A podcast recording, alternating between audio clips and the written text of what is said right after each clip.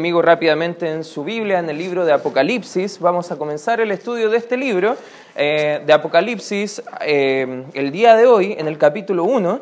Y mientras que lo buscan, ¿cuántos de los presentes han leído Apocalipsis alguna vez? ¿Puede levantar su mano? Ya. Creo que todos, ¿ya? incluso lo que dicen las estadísticas, que el libro de Apocalipsis es el libro de la Biblia que más han leído incrédulos que cualquier otro libro de la Biblia. ¿Sabes qué? El, libro de Apocalipsis despierta muchas cosas en todas las personas. En los incrédulos despierta curiosidad. En el creyente también despierta curiosidad, porque muchas de nosotros simplemente al recibir a Cristo como Señor y Salvador, muchos entramos a estudiar el libro de Apocalipsis, pero ¿te ha pasado que alguna vez lo leíste y no lo entendiste? Creo que la mayoría de nosotros que en algún momento hemos leído el libro y no lo hemos entendido. Incluso es uno de los libros de la Biblia que más mal se interpreta a lo largo de la historia. Y vamos a tratar de hacer un esfuerzo nosotros de tomar este libro con toda la seriedad posible. Vamos a tomar este libro para estudiarlo de forma continua. Y si tú te estás dando cuenta, vamos a entrar y te vamos a dar una hojita de estudio también para que puedas ir siguiendo toda la idea. Fíjate que justo en el capítulo número uno, para poder entender todo lo que va a decir el apóstol Juan a lo largo de esta carta, a lo largo de este libro llamado Apocalipsis, tenemos que entender bien la introducción en el capítulo 1. Así que vamos a ver varias cosas acerca de este libro llamado Apocalipsis, un libro que es muy especial a lo largo de toda la Biblia. Tiene un contenido único, tiene una forma de literatura única que incluso marcó un antes y un después, que se llama la literatura apocalíptica,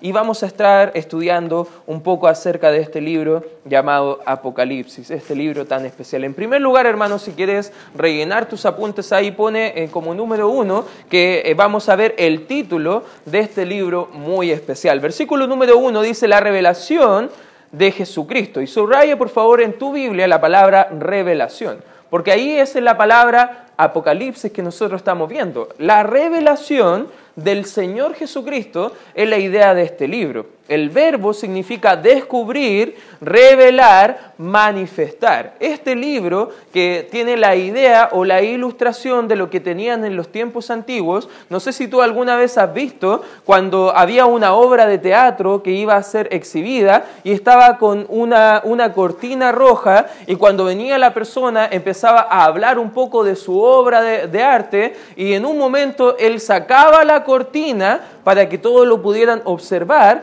Esa es la idea de esta palabra, de quitar el velo o poder revelar lo que estaba antes oculto. ¿Y quién va a revelar acá el autor? Va a revelar al Señor Jesucristo, porque es la revelación de Jesucristo. El Espíritu Santo abre la cortina y nos da el privilegio de ver a Cristo glorificado en el cielo y el cumplimiento de sus propósitos soberanos en el mundo acá en la tierra. En otras palabras, el Apocalipsis es un libro abierto que Dios revela sus planes y propósitos no solamente para el mundo entero, pero también para nosotros como iglesia. Por eso es tan importante que entendamos el contenido del libro de Apocalipsis. El libro no es para satisfacer, ojo, la curiosidad de algunos, el libro es para conocer más a Cristo. Si nosotros entramos de un comienzo a buscar más de Cristo, vamos a aprovechar mucho más el libro de Apocalipsis. Amén, hermanos, y eso es lo que quiero hacer en este estudio. En segundo lugar, vamos a ver el autor de este libro. Fíjate lo que dice ahí mismo en el versículo número uno. Dice la revelación de Jesucristo que Dios le dio para manifestar a sus siervos las cosas que deben suceder pronto. Y las declaró enviándolas por medio de su ángel a su siervo. ¿Cómo se llama el siervo? Juan. Ahí pone eh, el autor de esta carta es el apóstol Juan. Él escribió tres tipos de literatura. Este libro fue escrito, como más adelante va a decir en el versículo 9, desde la cárcel o la isla de Patmos. El apóstol Juan estaba escribiendo desde el exilio. Muchos dicen que el libro de Apocalipsis fue el último libro escrito de la Biblia. Algunos autores incluso dicen que fue el último libro de, escrito en la Biblia, el libro de Primera de Juan, que fue escrito primero Apocalipsis, luego el Evangelio de Juan y luego las otras cartas. Pero fíjate acá en el cuadro que tenemos en pantalla podemos comparar las tres tipos de literatura que tenemos del apóstol Juan. En el Evangelio vamos a ver que fue escrito para que puedan creer las personas en el Señor Jesucristo tiene un énfasis en la vida que hemos recibido al momento de ser salvos y nos muestra el proceso de la Biblia que llama la salvación de nuestras almas. Y va a mostrar a Cristo en su ministerio de profeta, cómo Él está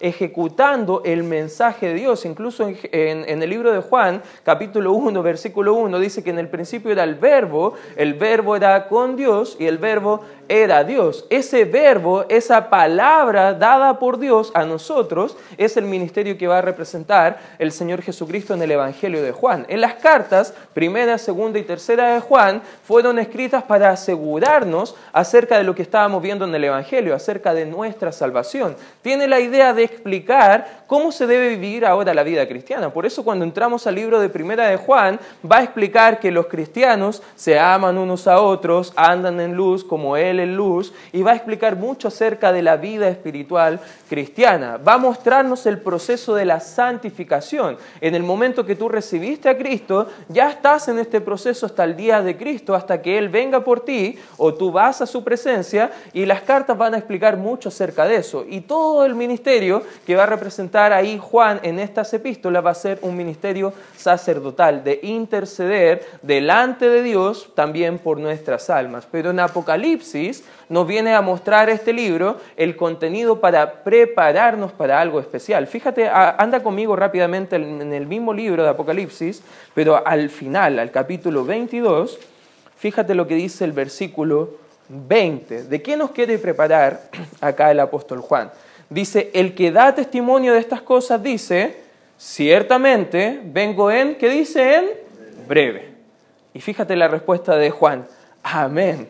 Sí, ven, Señor Jesús. Él está anhelando la venida del Señor. Él está preparando nuestras vidas para nuestro encuentro con el Señor. Y eso está mostrándonos el ministerio de la glorificación que va a tener un día el creyente por toda la eternidad con su Salvador y va a mostrarnos a Cristo no solamente ahora como un siervo, como lo vimos en los Evangelios, ahora lo va a mostrar como el Rey soberano de todas las naciones. Lo va a mostrar en el trono en varias ocasiones, a veces va a ocupar el título Cordero, pero el énfasis va a ser como león rugiente que viene ahí a poder conquistar, a poder gobernar a las naciones. El autor Juan nos viene a mostrar muchas de esas cosas y fue escrito este libro bajo un contexto bien interesante. El emperador de aquella época era Tito Flavio Domiciano y él exigía interesantemente ser adorado ah, como emperador de Roma en ese tiempo como Señor y Dios.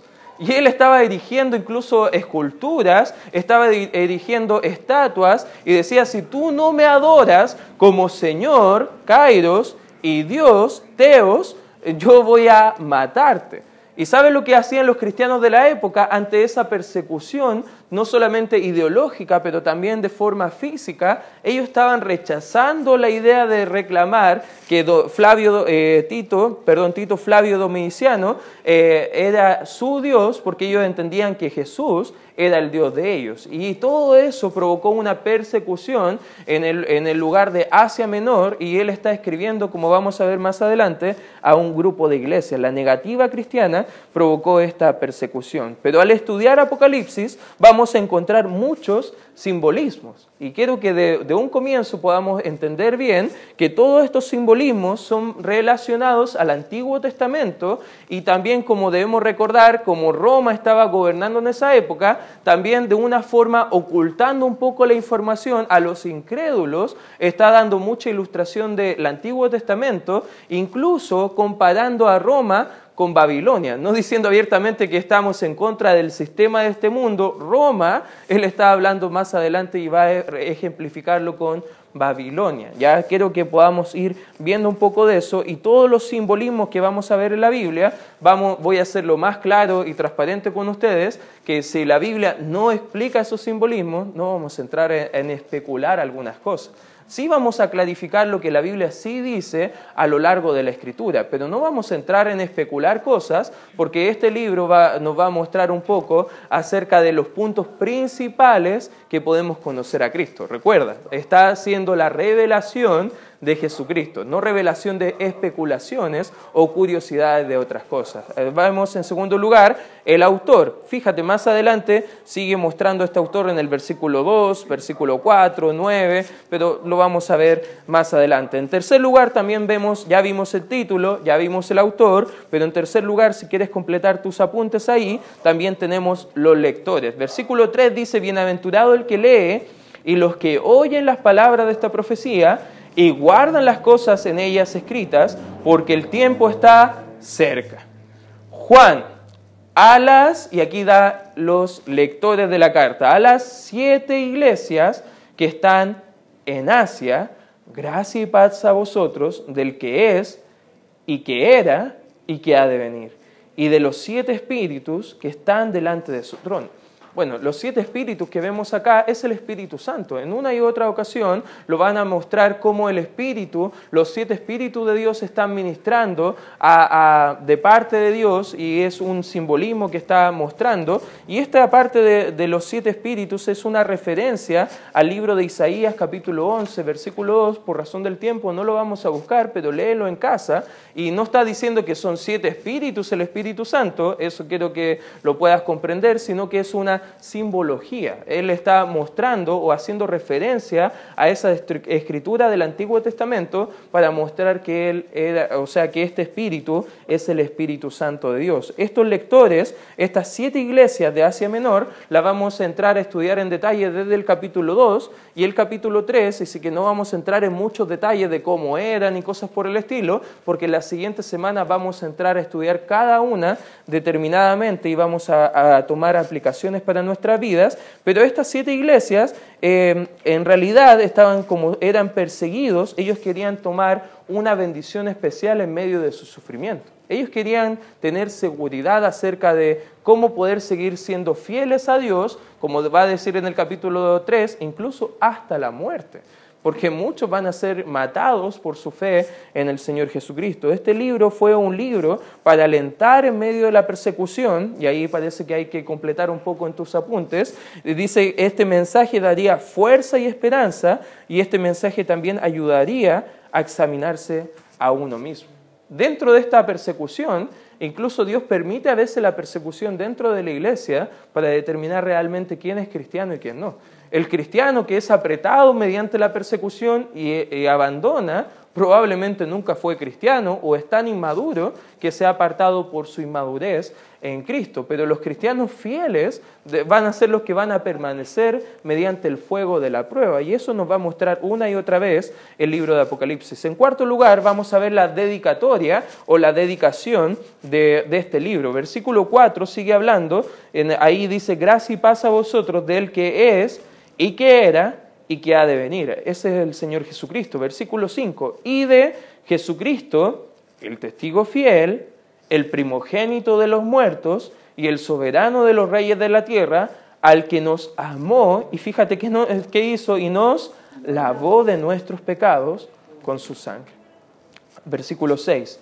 Y nos hizo reyes y sacerdotes para Dios su Padre. A Él se la gloria el imperio por los siglos de los siglos. Amén.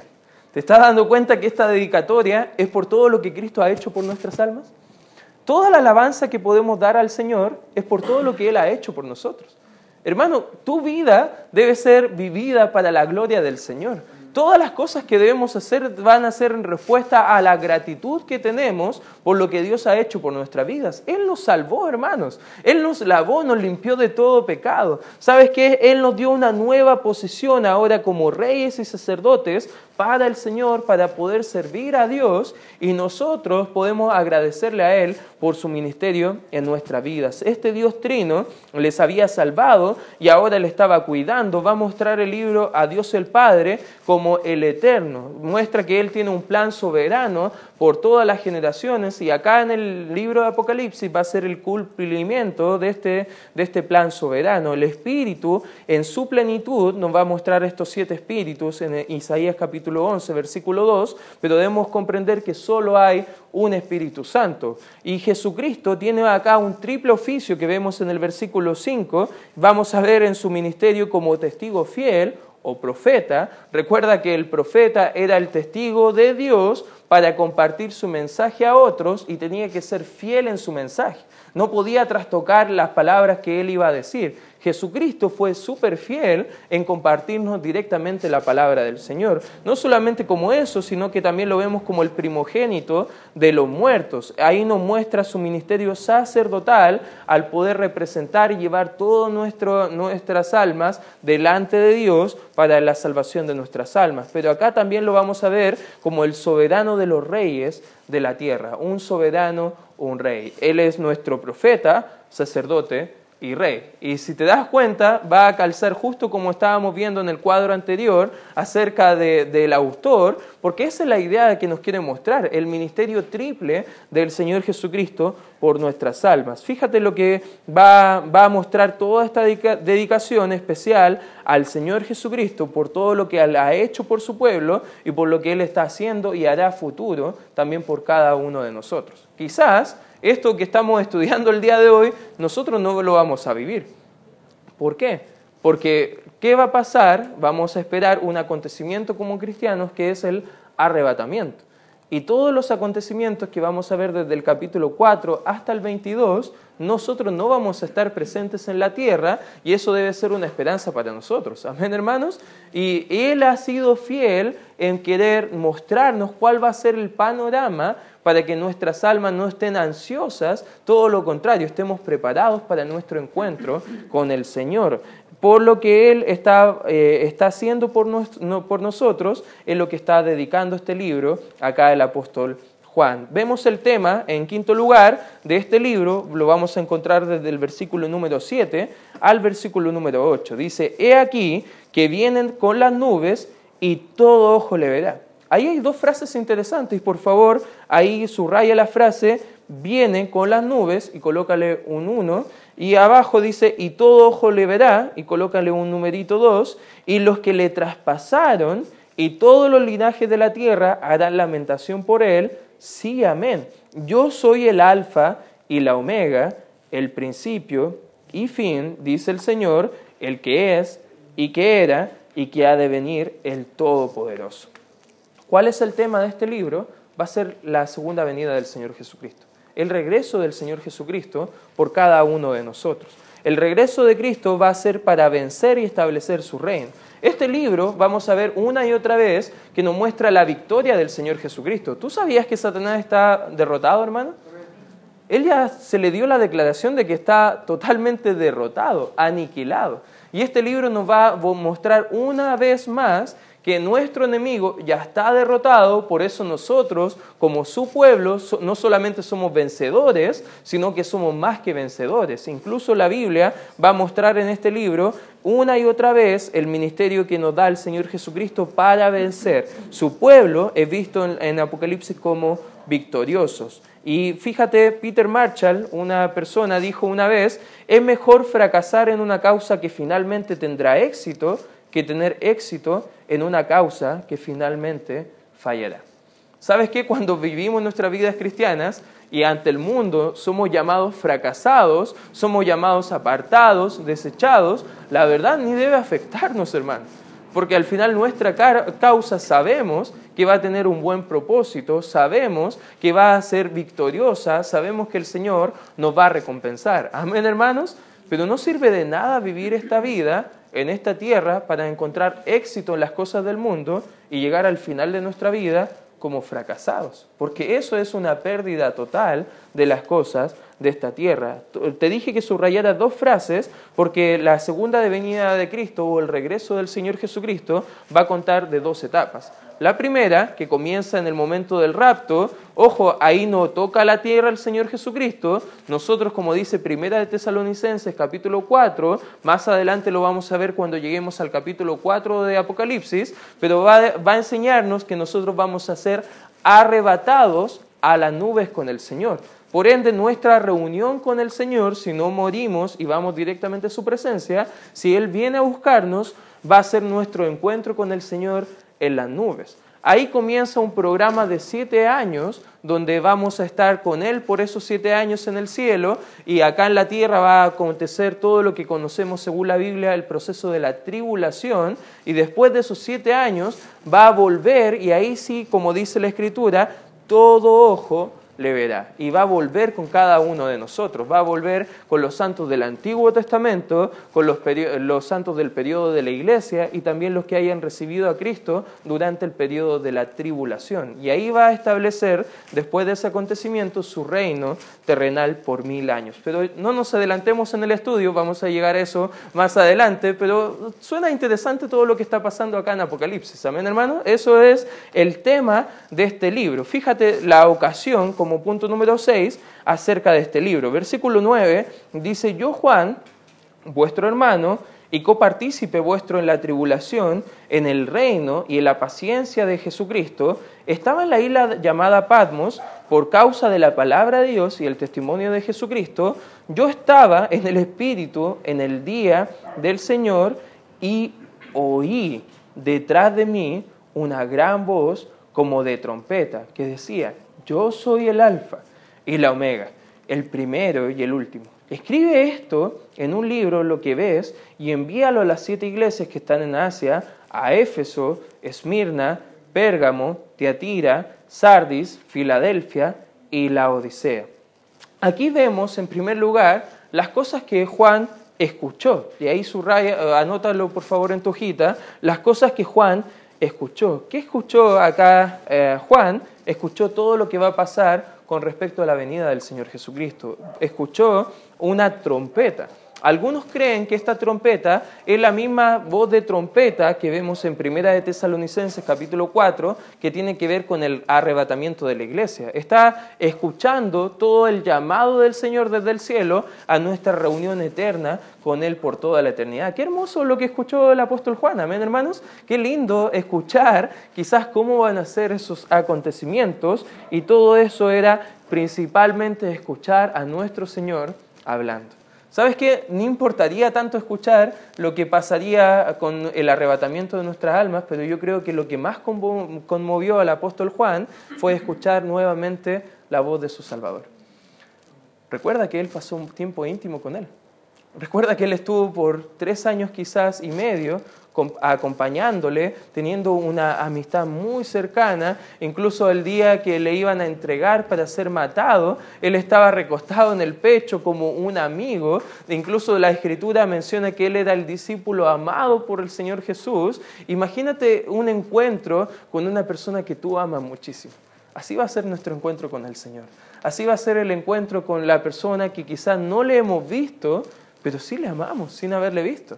Y eso es lo que está escuchando acá el apóstol Juan. Pero no solamente lo que escuchó, sino que en segundo lugar también lo que Juan vio. Versículo 12, fíjate lo que él vio, dice, y me volví para ver la voz que me hablaba conmigo, y vuelto vi siete candeleros de oro. Y en medio de los siete candeleros, a uno semejante al Hijo del Hombre, vestido de una ropa que llevaba, perdón, que llegaba hasta los pies y ceñido por el pecho con un cinto de oro, su cabeza y sus cabellos eran blancos como blanca lana, como nieve, sus ojos como llama de fuego, y sus pies semejantes al bronce bruñido y refulgente como en un horno, y su voz como un estruendo de muchas aguas. Tenía en su diestra siete estrellas de su boca salía una espada aguda de dos filos y su rostro era como el sol cuando resplandece en su fuerza. ¿Saben las cosas que vio acá el apóstol Juan? Él vio realmente cómo es el Señor Jesucristo. Cuando le vieron acá, en la tierra, quizás por esos tres años y medio, ellos vieron la apariencia humana carnal eh, del Señor Jesucristo. Ahora lo que están viendo ahí es la glorificación misma del Señor Jesucristo cómo Él viene ya no como un carpintero humilde a poder dar su vida como sacrificio expiatorio por nuestras almas, ahora lo va a ver como un juez, como un rey, como un gobernante. La imagen que muestra acá todo lo, lo que está mostrando el apóstol Juan es de un rey juez con un honor y una autoridad. Muestra el pelo blanco que simboliza su eternidad según lo que vemos en Daniel capítulo 7, solamente anótalo y búscalo en casa, versículo 9, 13 y 22, que lo representan como el anciano de días. ¿Sabes que Dios era representado con un pelo blanco en el libro de Daniel, mostrando la, la eternidad de su persona? Sus ojos que lo ven todo, lo vamos a ver en diferentes lugares de la Biblia, principalmente en Apocalipsis 19 más adelante, lo que le permite jugar con rectitud. ¿Te, ¿Te, has dado cuenta que nosotros jugamos solamente con lo que vemos y aún así jugamos mal? Pero el Señor no solamente conoce lo que se ve, sino también lo que no se ve, lo más interno de las personas. Y así a jugar con toda rectitud nuestro Señor. Sus pies de bronce en llamas también sugieren juicio, ya que el altar de bronce era el lugar donde el fuego consumía la ofrenda por el pecado. Es un, todo un simbolismo de lo que está pasando también en el Antiguo Testamento. Este Señor iba a venir a jugar a su iglesia y luego al sistema mundial que estaba en contra de él. Y toda esa imagen ya lo está presentando desde el capítulo 1 para poder ver al Señor Jesucristo, el Hijo de Dios, resucitado, glorificado, exaltado como en su ministerio de rey y sacerdote, con toda la autoridad de juzgar a todos los hombres, primeramente comenzando con su propio pueblo. Por ende, si vamos a encontrarnos con el Señor, vamos a tener que recordar que nuestro encuentro con el Señor también debemos estar preparados. Hermano, ¿qué has hecho para el Señor? Hermano, ¿cómo será tu encuentro con el Señor? Va a ser como lo que enseña en Primera de Corintios, que vas a alejarte avergonzado porque no has hecho nada para Él, o vas a poder hablar con él como el apóstol Juan diciéndole, amén, sí, ven Señor Jesús, estoy anhelando tu retorno porque mi vida está a cuenta, estoy haciendo todo lo que a ti te agrada, estoy compartiendo el Evangelio con más personas, estoy discipulando a otros, estoy haciendo tu obra esperando y tratando de llevar a más personas a este precioso encuentro contigo. Eso era lo que estaba viendo acá el apóstol Juan. Y mira lo que hizo él en el versículo 17, dice, cuando le vi, caí. Y fíjate cómo cayó, como muerto a sus pies. Y él puso su diestra sobre mí diciéndome, no temas, yo soy el primero y el último, y el que vivo, y estuve muerto, mas he aquí que vivo por los siglos de los siglos. Amén. Y tengo la llave de la muerte y del Hades. ¿Sabe las cosas que Juan hizo? Él cayó rendido ante el señorío de Cristo. Debemos recordar, hermanos, que todas nuestras rodillas un día se van a doblar delante del Señor. Y una persona dijo una vez que preferible doblar nuestras rodillas de forma voluntaria para someternos a su señorío que en vez de que Él las quebrante para que caigamos derrumbados y quebrantados por Él. ¿Sabes qué? Tú y yo tenemos la, la, intención y debemos de entregar toda nuestra vida al Señor para que Él sea nuestro Señor y Dios.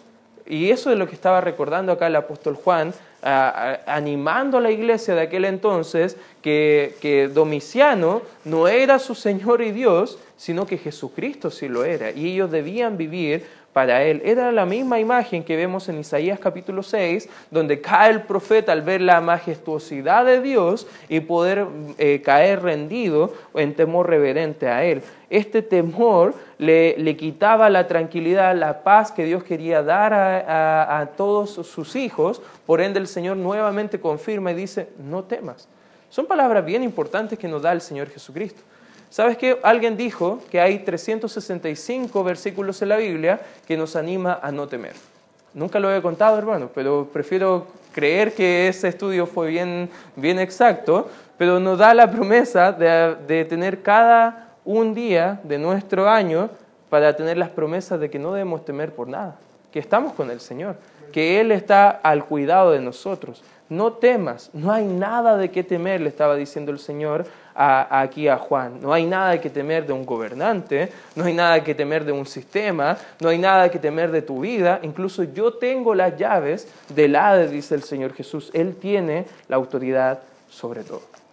Fíjate el 19, dice, y escribe las cosas que has visto, subrayalo por favor, y colócale un 1, y las cosas que son, colócale un número 2 a eso, y las cosas que han de ser, después de estas. ¿Por qué te dije que subrayadas esas tres cosas? Porque acá en el versículo 19 vemos como punto número 7 el bosquejo completo del libro. Vamos a ver que en el capítulo número 1 vamos a ver las cosas que había visto Juan, todo el pasado de la iglesia. Las cosas que son, vamos a verlas desde el capítulo 2 y 3, que es la actualidad de la iglesia. Y las cosas que han de ser después de estas, desde el capítulo 4 hasta el 22, van a ser todos los acontecimientos escatológicos futuros que está esperando eh, la iglesia también a que comience el Señor Jesucristo. Todo esto nos va, a mostrar un pequeño vistazo de lo que es el libro de Apocalipsis. Por ejemplo, vemos que este libro es muy especial por varias razones y ahí tú puedes ir anotando algunas cosas en tus aplicaciones prácticas. En primer lugar, podemos ver que es un libro abierto. Por ende, cualquier persona que lo abra lo debe leer y lo debe entender. Amén, hermanos. No es un libro oculto para la iglesia.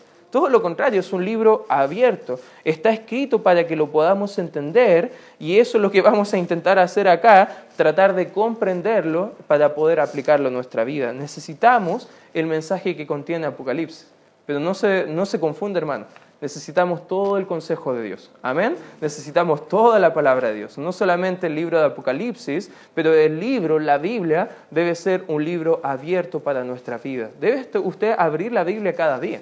Debe abrir su contenido y poder ser transformado por él. Amén, hermanos. Es un libro abierto. No solamente es un libro abierto, sino que en segundo lugar es un libro que tiene una bendición. Ya desde el versículo 3 eh, vemos que bienaventurado el que lee y los que oyen las palabras de esta profecía y fíjate y dice, y guardan las cosas que en ella están escritas. ¿Sabes qué? Esta es la primera de siete bendiciones que va a mostrarnos el libro de Apocalipsis, que nos muestra que debemos tomar este mensaje y responder como el, el apóstol Juan acá diciendo, amén. De hecho, hay muchos amén en este libro. ¿Alguien sabe lo que significa amén? Así es. Eso es cierto. Tienes la razón. Y así debe ser nuestra vida cuando abrimos el libro de la palabra de Dios, lo leemos, lo entendemos y le decimos al Señor, amén. Tú tienes la razón, Señor. Yo quiero vivir de acuerdo a tu verdad, a tu palabra. En tercer lugar, también vemos que es un libro majestuoso. En su primera venida, Cristo lo hizo como un cordero humilde para morir por nuestras almas, pero en su segunda venida vendrá como un león ahí vamos a ver que Él cuando venga como león va a venir como un león entronizado en el trono para gobernar. Y sabes que esto nos muestra la majestuosidad del Cordero inmolado de Dios que quita el pecado del mundo. También vamos a ver que es un libro universal, porque más adelante vamos a ver que Juan vio naciones y pueblos y nos va a mostrar que Dios tiene un plan soberano hasta lo último de la tierra.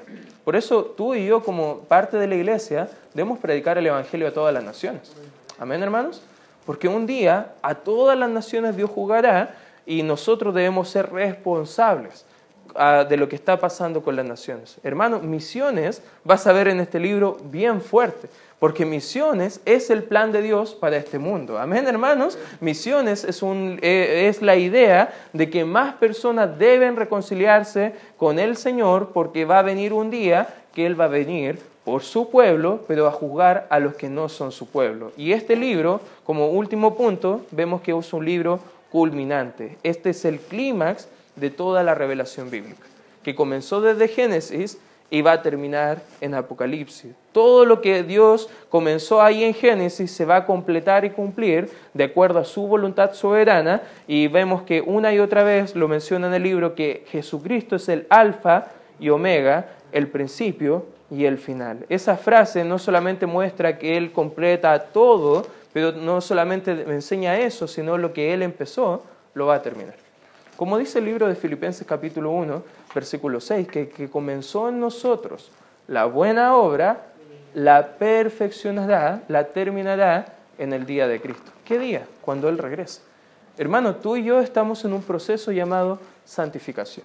Y tú y yo estamos acá en esta tierra para conocer más a Cristo. Apocalipsis, buscar la revelación de Cristo, buscar entender y conocer más a nuestro Señor. Y cuando lo entendemos eso, que nuestra vida está para conocer a Dios y hacerle más conocido, nuestra vida tiene un nuevo sentido de propósito y podemos vivir en el gozo del Señor. hermano, te quiero animar en este libro. Te quiero animar a través de este estudio.